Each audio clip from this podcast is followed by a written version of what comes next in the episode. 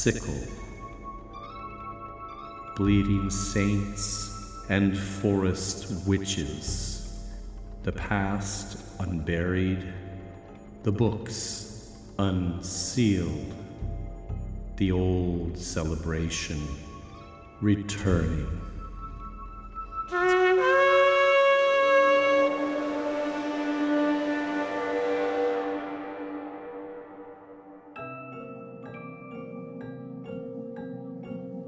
I am your host, Al Ridenour, and this show, Bone and Sickle, examines the intertwining of horror and folklore in a historical context.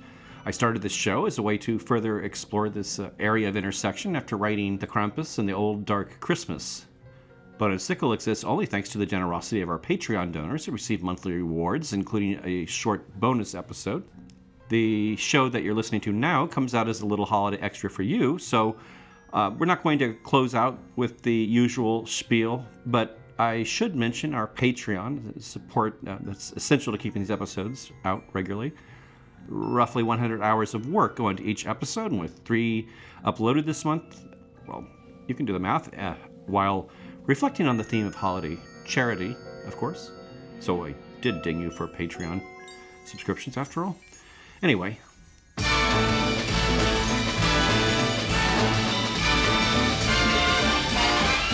It's the most wonderful time of the year.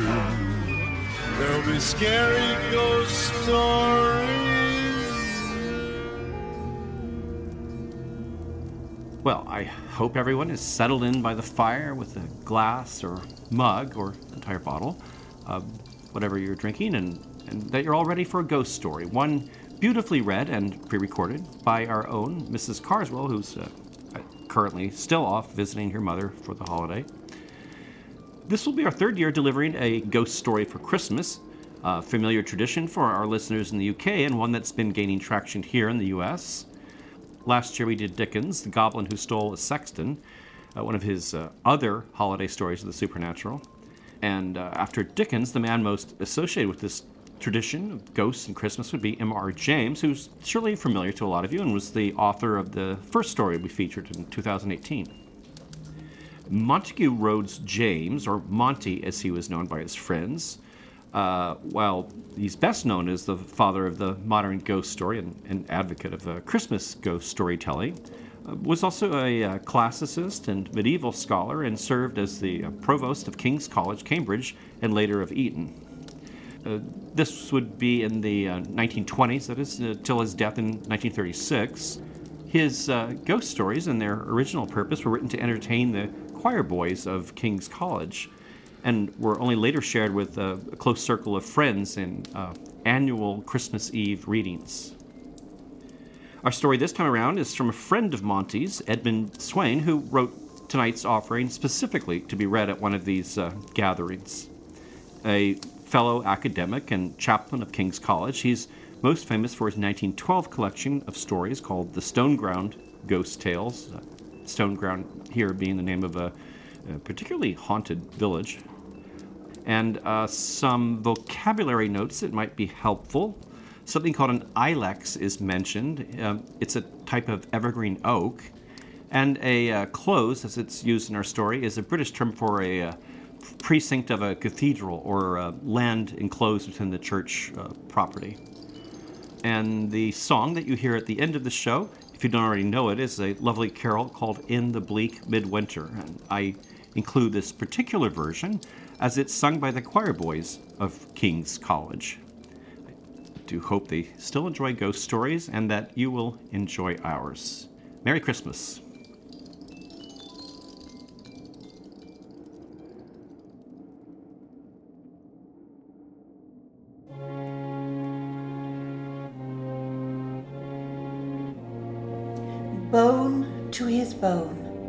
Bone E.G. Swain. William Whitehead, Fellow of Emmanuel College in the University of Cambridge, became Vicar of Stoneground in the year 1731. The annals of his incumbency were doubtless short and simple. They have not survived.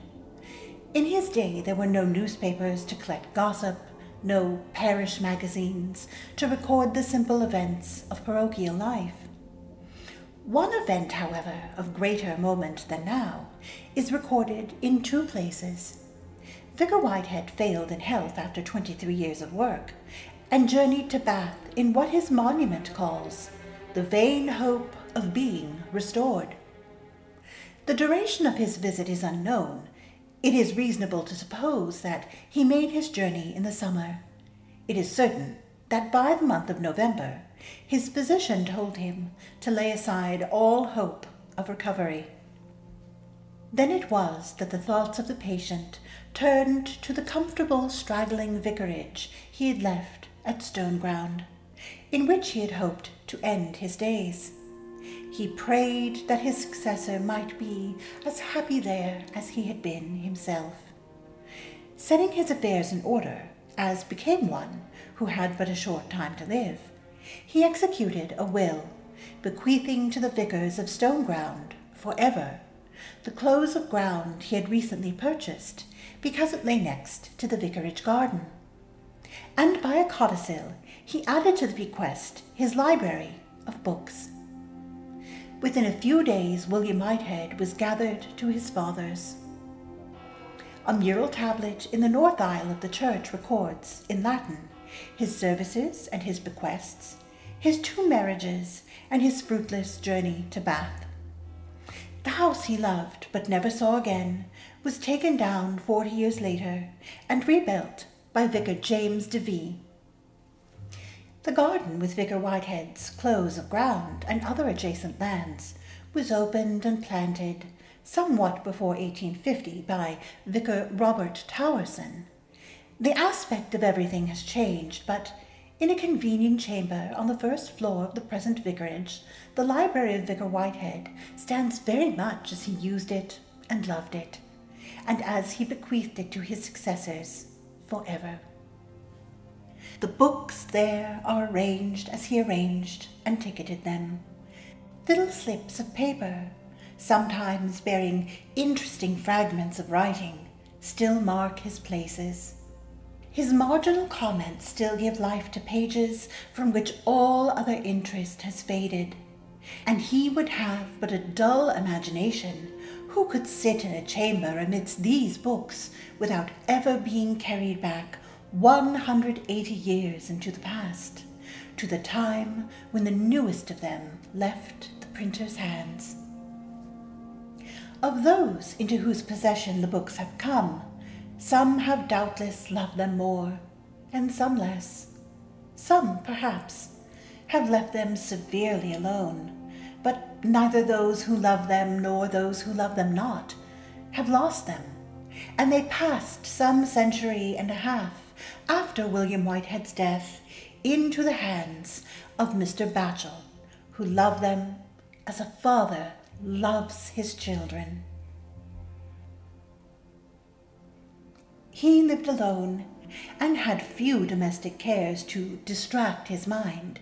He was able, therefore, to enjoy the full what Vicar Whitehead had enjoyed so long before him during many a long summer evening, he would sit poring over long forgotten books, and since the chamber, otherwise called the library, faced the south, could also spend sunny winter mornings there without discomfort.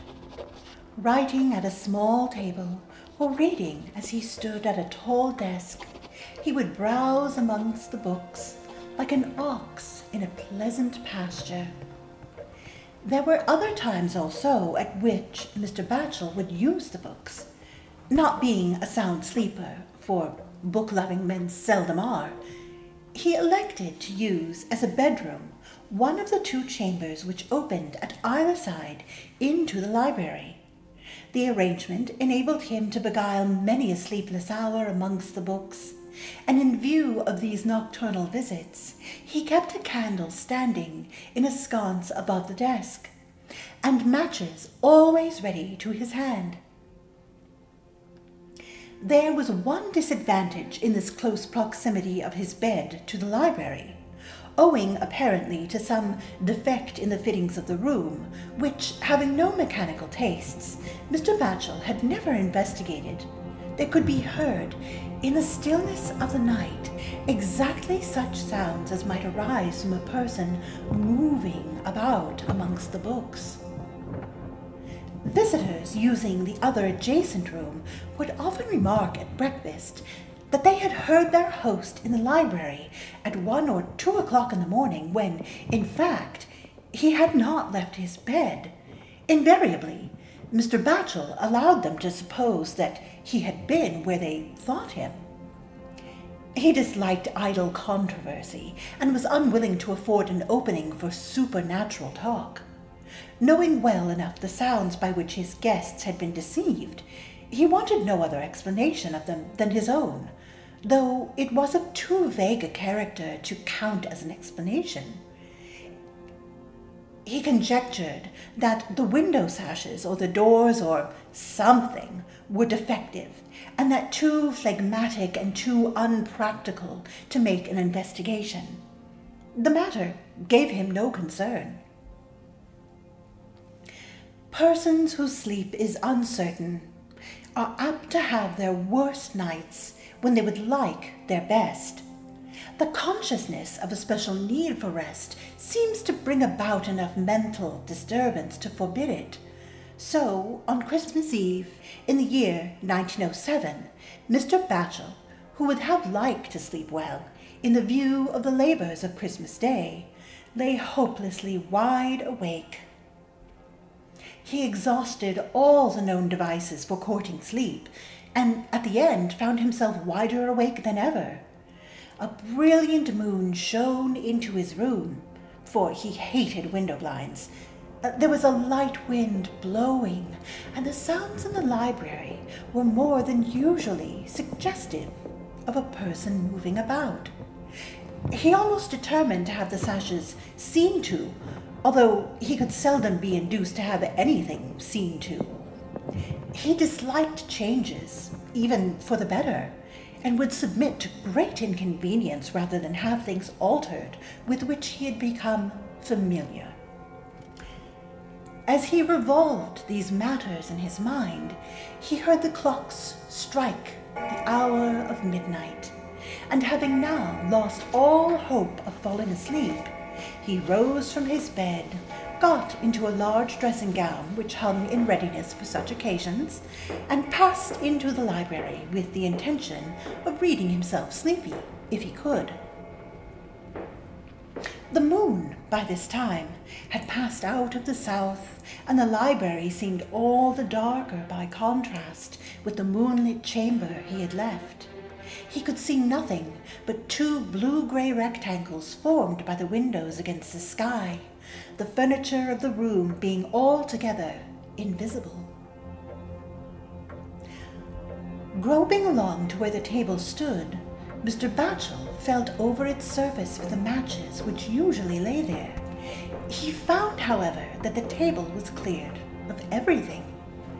He raised his right hand, therefore, in order to feel his way to a shelf where the matches were sometimes mislaid, and at that moment, whilst his hand was in mid-air, the matchbox was gently put into it. Such an incident could hardly fail to disturb even a phlegmatic person, and Mr. Batchel cried, Who's this? somewhat nervously. There was no answer. He struck a match, looked hastily around the room, and found it empty as usual. There was everything, that is to say, that he was accustomed to see, but no other person than himself. It was not quite accurate, however, to say that everything was in its usual state. Upon the tall desk lay a quarto volume that he had certainly not placed there. It was his quite invariable practice to replace his books upon the shelves after using them, and what we may call his library habits were precise and methodical. A book out of place like this was not only an offense against good order, but a sign that his privacy had been intruded upon. With some surprise, therefore, he lit the candle standing ready in the sconce and proceeded to examine the book, not sorry, in the disturbed condition in which he was, to have an occupation found for him. The book proved to be one with which he was unfamiliar, and this made it certain that some other hand than his had removed it from its place. Its title was The Complete Gardener of M. de la Quintinie, made English by John Evelyn Esquire. It was not a work in which Mr. Batchel felt any great interest. It consisted of diverse reflections on various parts of husbandry, doubtless entertaining enough, but too deliberate and discursive for practical purposes. He had certainly never used the book, and growing restless now in mind, said to himself that some boy having the freedom of the house had taken it from its place in the hope of finding pictures. But even whilst he made this explanation, he felt its weakness. To begin with, the desk was too high for a boy. The improbability that any boy would place a book there was equaled by the improbability that he would leave it there.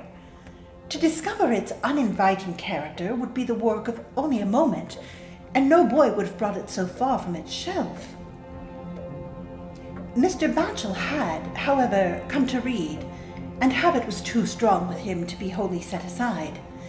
Leaving the complete gardener on the desk, he turned round to the shelves to find some more congenial reading. Hardly had he done this when he was startled by a sharp rap upon the desk behind him, followed by a rustling of paper. He quickly turned about and saw the quarto lying open. In obedience to the instinct of the moment, he had once sought a natural cause for what he saw. Only a wind, and that of the strongest, could have opened the book and laid back its heavy cover and though he accepted for a brief moment the explanation, he was too candid to retain it longer. The wind out of doors was very light. The window sash was closed and latched, and to decide the matter finally, the book had its back and not its edges turned towards the only quarter from which a wind could strike. With increasing perturbation of mind, for he still thought of the matchbox, he looked upon the open page. Without much reason beyond that he felt constrained to do something, he read the words of the half completed sentence at the turn of the page. At dead of night he left the house and passed into the solitude of the garden. But he read no more, nor did he give himself the trouble of discovering whose midnight wandering was being described although the habit was singularly like one of his own. He was in no condition for reading, and turning his back upon the volume, he slowly paced the length of the chamber, wondering at that which had come to pass. He reached the opposite end of the chamber and was in the act of turning when again he heard the rustling of paper, and by the time he had faced round, saw the leaves of the book again turning over. In a moment, the volume lay at rest, open in another place, and there was no further movement as he approached it. To make sure that he had not been deceived, he read again the words as they entered the page. The author was following a not uncommon practice of the time and throwing common speech into forms suggested by Holy Writ. So dig, it said, that ye may obtain. This passage, to which Mr. Batchel seemed reprehensible in its levity, excited at once his interest and his disapproval. He was prepared to read more, but this time was not allowed. Before his eye could pass beyond the passage already cited, the leaves of the book slowly turned again and presented but a termination of five words and a colophon. The words were, To the north in Ilex. These three passages, in which he saw no meaning and no connection, began to entangle themselves together in Mr. Batchel's mind. he found himself repeating them in different orders, now beginning with one and now with another. Any further attempt at reading he felt to be impossible, and he was in no mind for any more experiences of the unaccountable. Sleep was, of course, further from him than ever, if that were conceivable. What he did, therefore, was to blow out the candle, to return to his moonlit bedroom and put on more clothing, and then to pass downstairs with the object of going out of doors. It was not unusual with Mr. Batchel to walk about his garden at night time. This form of exercise had often, after a wakeful hour, sent him back to his bed refreshed and ready for sleep. The convenient access to the garden at such times lay through his study, whose French windows opened onto a short flight of steps, and upon these he had now paused for a moment to admire the snow like appearance of the lawns, bathed as they were in the moonlight. As he paused, he heard the city clock strike the half hour after midnight, and he could not forbear repeating aloud. At the dead of night he left the house and passed into the solitude of the garden. It was solitary enough. At intervals, the screech of an owl and now the noise of a train seemed to emphasize the solitude by drawing attention to it and then leaving it in possession of the night. Mr. Batchel found himself wondering and conjecturing what Vicar Whitehead, who had acquired the close of land to secure the quiet and privacy for a garden, would have thought of the railways to the west and the north. He turned his face northwards whence a whistle had just sounded, and saw a tree beautifully outlined against the sky. His breath caught at the sight, not because the tree was unfamiliar. Mr. Batchel knew all his trees, but what he had seen was to the north an ilex.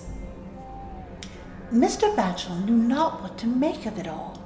He had walked into the garden hundreds of times and as often seen the ilex, but the words out of The Complete Gardener seemed to be pursuing him in a way that made him almost afraid.